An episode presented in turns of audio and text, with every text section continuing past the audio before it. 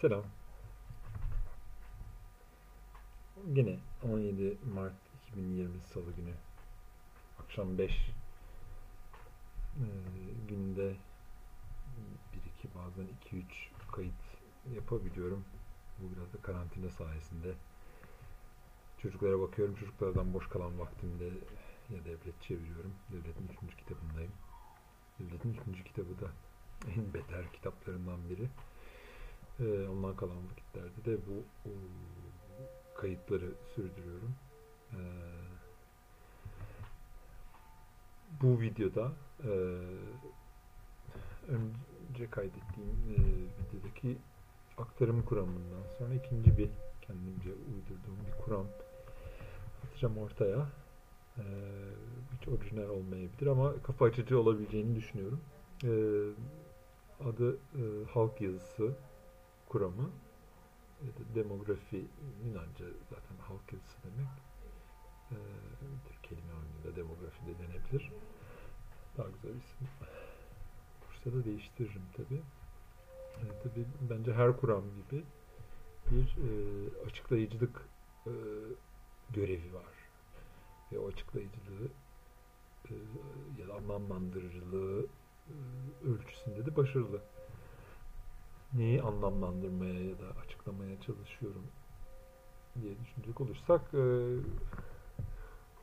sosyal medya sonrası e, hayatı anlamlandırmak ve özellikle de popülizmlerin yükselmesini e, açıklamak niyetiyle halk yazısı diye bir kuram ortaya attım. Tek açıklayıcı kuram değil ama bence ilginç bir şeyler var burada olup biten. Pek kimsenin de vurguladığını görmedim burada anlat yapacağım şeyi. Tersine e, popülizmlerin yükselmesiyle sık sık e, söz edilen deyim e, post-truth oldu. Hakikat sonrası oldu. Bu işte ben 45 yaşındayım. Sonuçta 20-25 senedir e, entelektüel e, hareketlerden haberdarım diyelim. E, her dönem olan furyalardan birini çok andırıyor. Ve e, ilk videoda zaten sözünü ettiğim fenomen bir kere daha karşımıza çıkıyor. Ee, post-truth terimini ortaya e, terimini ortaya atan kişi belki de bambaşka bir şey anlıyordu. Ee, şu anda post-truth sözcüğünün alınıp işte Oxford sözlüğüne girmesi ve e, popülizmlerle e, bağdaştırılması o maksadın tamamen ötesinde ve dışında bir şey olabilir.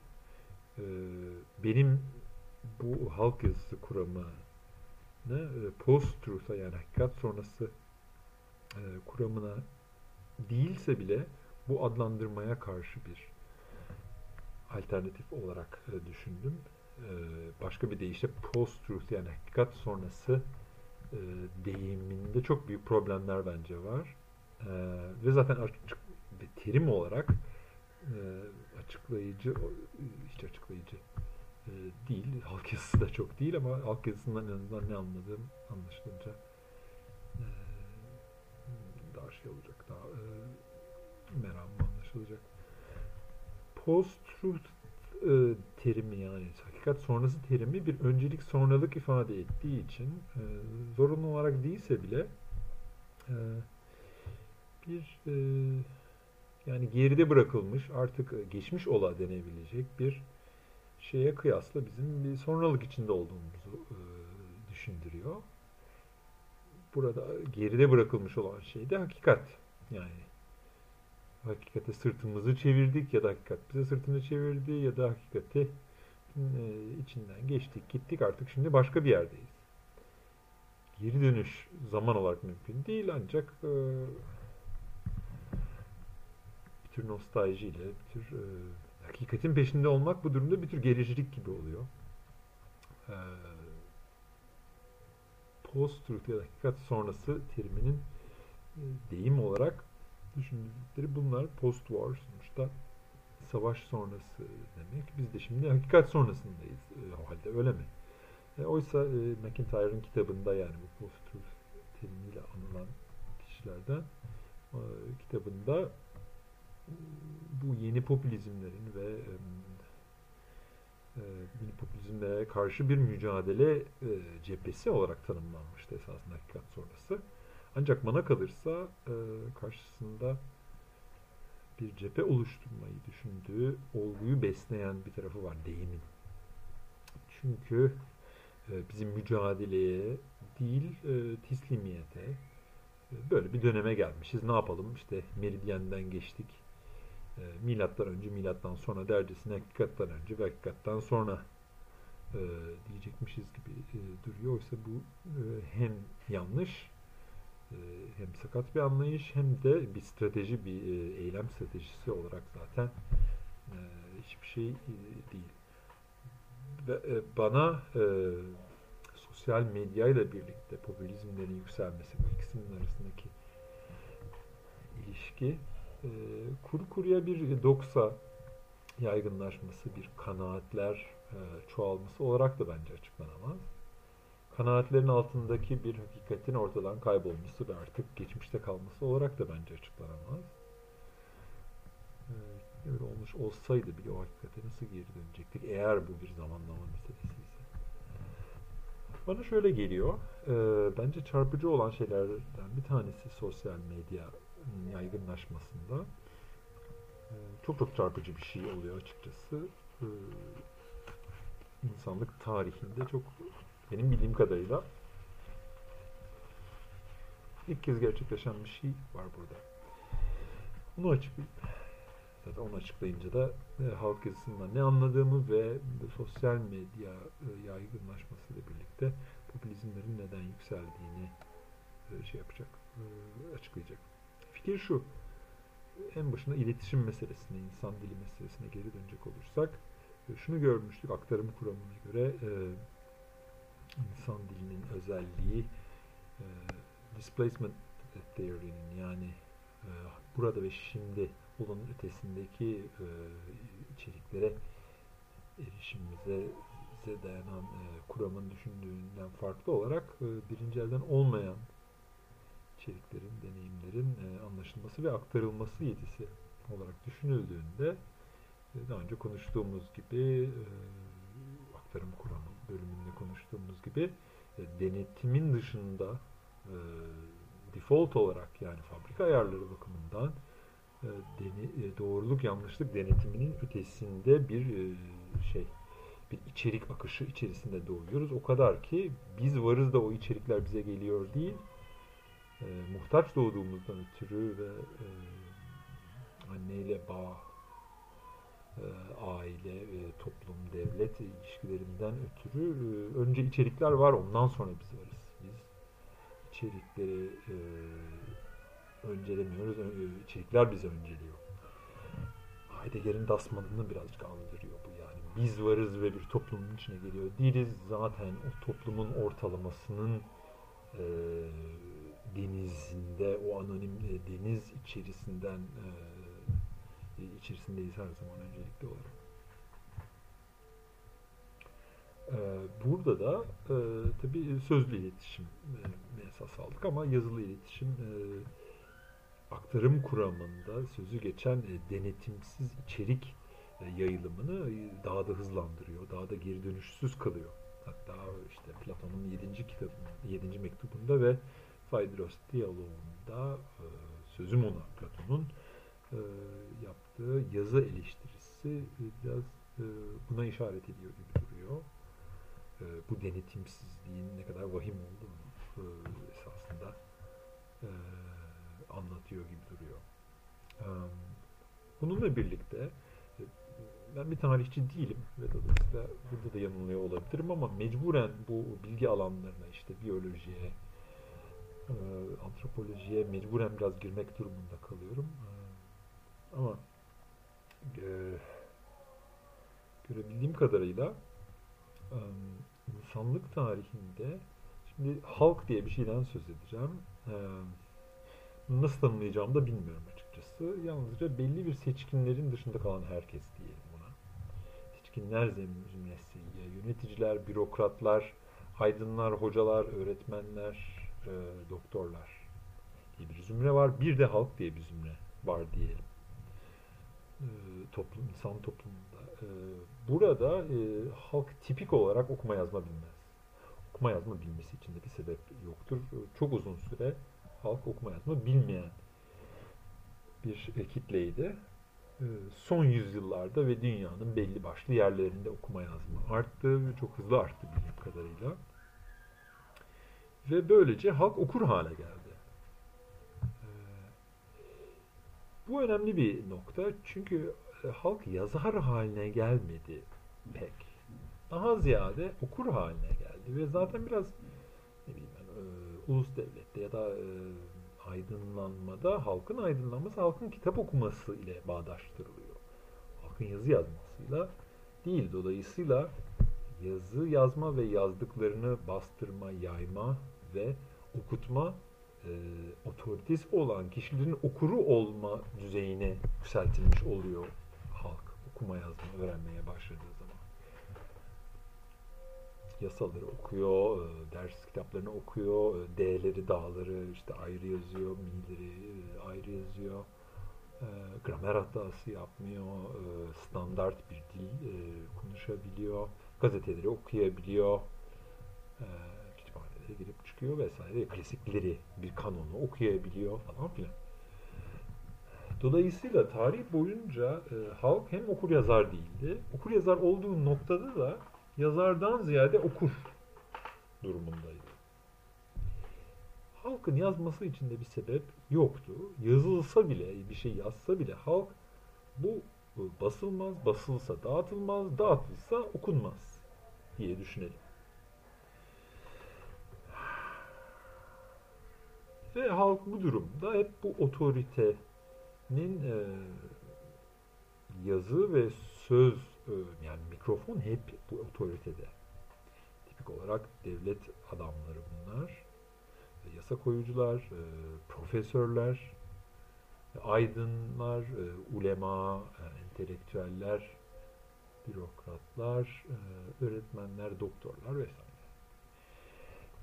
İşte tahmin edebileceğiniz gibi sosyal medya ile birlikte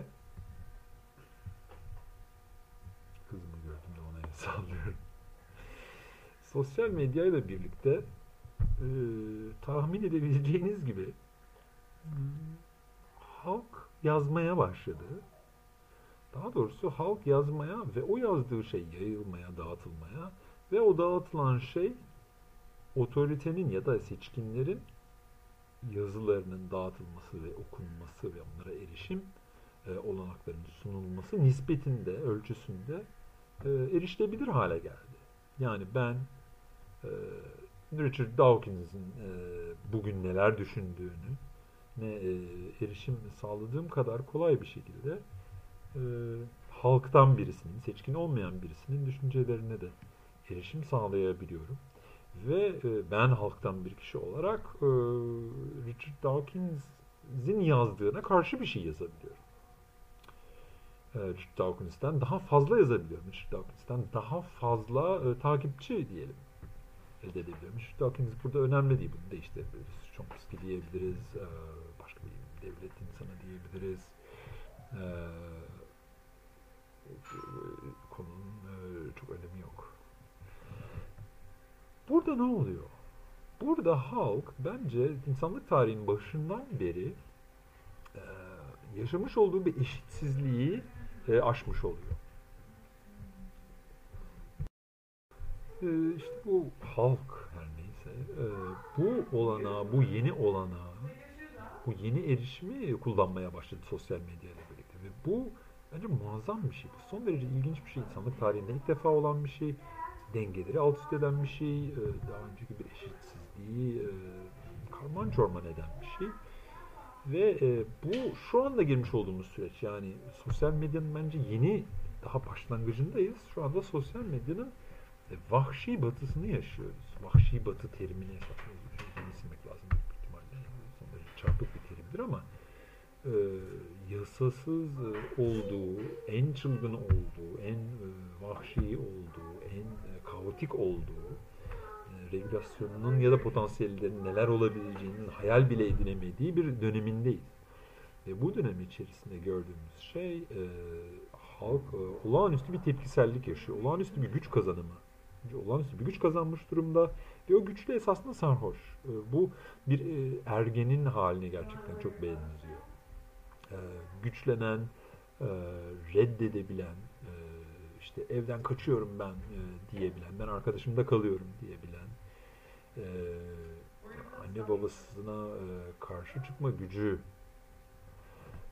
e, olan bir e, ergenin e, tavrına e, epey benziyor. E, bu yüzden de e, bu anda e, halk e, bu seçkinlere e, kendi iradesini şimdiye kadar tırnak içerisinde yok saydığını belki tahayyül ettiği ve belki gerçekten de yok saymış olan e, seçkinlere karşı bir tür intikam alıyor esasında. E, bir tür intikam yaşıyor kendi kafasında en azından. E,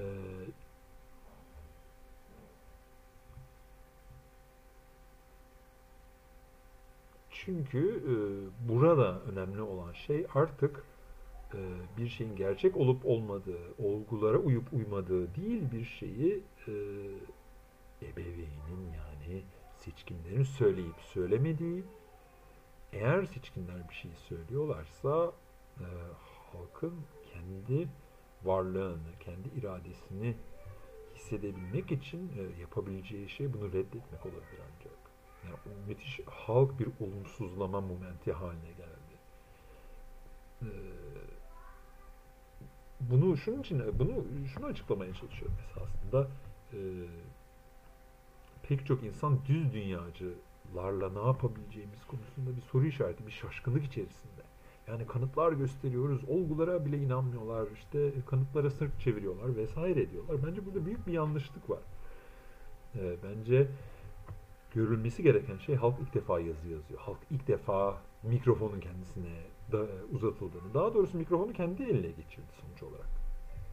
E, şu anda benim kullandığım medyumda olduğu gibi tıpkı. E, ben de e, zaten işte e, üniversiteden atılmış bir rahatlıkla olabilirdim. Tamamen tesadüf eseri e, e, atılmamış durumdayım ve her anda zaten başımıza ne geleceği de belli olmaz. Ama e, bu bir şekilde e, var önümde. Bir şekilde benim söze erişimim var. E, bu bir anlamda tırnak içerisinde bir tür demokratikleşme, tırnak içerisinde bir tür e, yaygınlaşma e, gibi gözüküyor ve e, şimdi bunun e, dönemini yaşıyoruz esasında. E, ve tahmin edebileceğiniz gibi e, eski tip e, yani bu olguya eski gözle bakan e, eski e, zihniyetle bakan insanlar şaşkın durumdalar. E, tipik olarak eski politikacılar şaşkın durumda. Tipik olarak e, sosyal medyayı daha önceki işte kitap, bu e, medyaların bir devamı, bir uzantısı zanneden e, kişiler e, bu olguyu bence açıklayamıyorlar. Sebebi e, dediğim gibi e, artık e, halk kendi olgularını, e, kendi kanıtlarını getirip hakikati daha zenginleştiriyor değil esasında. Şu anda halk bir tercih etme döneminde. Kendini tercih etme ve kendi özgürlüğüne saygı duyulması, kendi iradesine saygı duyulması beklentisi içerisinde. Onun telaşı içerisinde. Bunun olabilmesi için de e, ne gerekirse göze alıyor. Bu bir tür özgürlük mücadelesi olarak düşünmek lazım esasında bunu. Bunun bir tür takdir ve tanınma mücadelesi olarak düşünmek lazım. O yüzden de önünde olgu, kanıt, eski e, otorite her ne varsa yıkıp geçmeye e, dünden razı zaten. Çok da fazla uzatmayayım. Ne demek istediğim zaten anlaşılmıştır diye tahmin ediyorum. E, halkın yazmasıyla ve bu yazılanların okunması ve seçkinlerin okunduğu kadar okunmasıyla birlikte e, halk bir e, kendi kendini rehabilite etme, daha doğrusu kendi saygınlığını ilk defa e, kazanma e, e, mücadelesi içine girmiş durumda. Bu yüzden de e, bu mücadelesini takdir eden e, kişiye bu tipik olarak bir sağcı politikacı oluyor. Hatta neredeyse her zaman gördüğüm öyle. Sağcı politikacıya da sonsuz kredi verme konusunda da kararlı. Ee, ve artık olgular, yasalar kurallar e, hiçbirisinin hiçbir e, önemi yok. E, coşkulu bir e, halkın kendi kendini kutlama e, dönemi e, diyebileceğim bu ve bence bu bir süre daha e, devam edecektir. Yani özellikle e, bu dönemin doğasını e, biz anlamadıkça daha da uzuyor esasına bakarsanız. E, şu anda mesela işte e, Amerika'ya karşı Bernie Sanders e, aman e, şey e, Trump'a karşı güzel bir e, Freudian bir slip oldu yani bir dil sürçmesi oldu manidar. E, Trump'a karşı Bernie Sanders'ı çıkartıyor diyelim ki ya da e, Joe Biden'ı çıkartıyor mesela Amerika'daki politikadan söz edecek olursak bence hiçbir kazanma şansı yok. İlkinde de Hillary'nin hiçbir kazanma şansı yoktu. Amerika'da arkadaşlarıma sıklıkla bu durumu söyledim yani halk yazısı dalgasıyla birlikte çok büyük bir e, bir olgu geliyor. Ee, ve bunu kullanmasını eğer Trump bilmeseydi zaten bir başkası yapacaktı. Ee, Trump'ın e, etrafında ilk başta onun yanında olan bir adam vardı rahatlıkla o da yapabilirdi ve Trump'a bir gün bir şey olursa da yerine zaten bir başkası bunu yapabilir.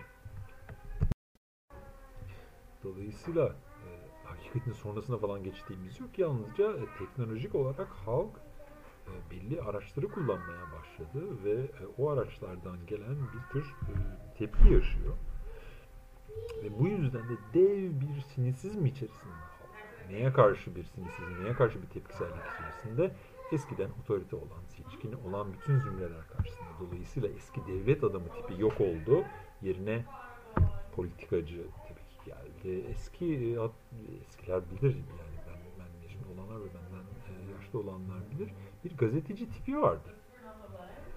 Ben o gazeteci tipinin yok olduğunu gördüm 2000'lerin ilk 10 yılında. Yok oldu gitti o gazeteci tipi. E, Güney Cıvaoğlu ile birlikte yok olmaya başladı. Güney Cıvaoğlu bunun ilk figürüydü esasında ya da işte e, Engin Ardışlar şunlar bunlar ama Güney Cıvaoğlu çok tipikti. Yani o e, sürekli gülümseyen, e, parlak dişli e, biz e, gömlekli e, adamın hali yepyeni bir şeydi ve e, işte e, İlhan Selçuk e, ya da Uğur Mumcu'dan sonra e, e, bu tip artık gazeteci yerine başka bir insan tipi geldi. Bu insanlar artık gazeteci değiller bu kişiler. Medya, köşe yazarı haline geldiler. Zaten biz bunlara gazeteci dememeye başladık. Araştırmacı gazetecilik demiyoruz. Eskiden e, gazetelerde sayfa sayfa diziler olurdu. Bilgilendirme araştırmaları olurdu. Belgeseller olurdu vesaire. O yok oldu esasında. Ee, ve şimdi başka bir form altında yeniden çıkacak tabii ama bir insan tipi değişti. Akademisyen e, tabii ki e, değişiyor ve şu anda tabii ki e, doktorlara karşı şiddet, e, akademisyenlere karşı tabii ki e, şiddet e, hem sürüyor hem de tabii ki politikacıların yani halk yazısı olgusunu fark etmiş ve onu e, suistimal ya da istimal e, etmeyi başarmış olan kişilerin zaten e, desteklediği bir şey. E, dolayısıyla e, burada bir sinisizm var. Başka bir işte e, bir tür rasyonel politikanın e, e, sinik momenti e, gibi görüyor, gibi geliyor e, bana bu ve burada halk kendi e, iradesini irade sahibi olduğunu ve iradesini ve iradesinin sonuçlarını yaşamak durumunda. Bu iradesinin sonuçlarının e, halk karşısına çıkarttığı çelişkilerle e, bu dönem geçilecektir. Şu anda koronavirüsünün güzel bir örneği. Koronavirüsünde e, halkı tuhaf bir şekilde uzmanlara, insanlarına, hemşirelere, hastanelere, e, biraz devlet adamına benzeyen kişilere yüzünü dönmek durumunda kaldı. Yani e, bu da e, önemli bir moment olacak. Dünyanın çok büyük, dünya çok geniş çaplı bir şekilde sinsizm yok olacak. Çok sinik bir moment içerisindeydik. Bu bitecek. Bunun da en güzel figürü esasında Greta olacak. Ya da bu Greta bunun bir bir göstergesi, bir belirtisi e, bir e, mitomanın karşısında bir mitomanla yani Trump'la e, bir e, e, Asperger hastası karşı karşıya geldi. E, bence bu tarihsel bir momentti e, tabii ki tarih şimdiye kadar e, bir süre daha da belki devam eder. E, mitomanın yanındaydı. Ama e, bir şekilde e, İbre e, bence rüzgar artık e, yavaş yavaş e, Asperger'li kıza doğru e, dönüyor. E, halk yazısı olgusu da kendi e, çelişkileri içerisinde. E, bence çok muhteşem, çok ilginç, çok o, hiç e, bilinmedik e, yerlere bizi götürecek. E, galiba diyeceklerim e, bu kadar. Bu da benim e, kendimce uydurduğum hmm, ve e, hakikat sonrası gibi e, bizi maruz bir şeye maruz kalmakla, tarihe ya da başımıza gelenlere maruz kalmakla sınırlayan e, bir deyimin, sloganın e, dışında e, popülizmin yükselmesini e, açıklayan ya da anlamlandıran bir e, kuram olarak ortaya attım. Halk e, yazısı kuramı böyle.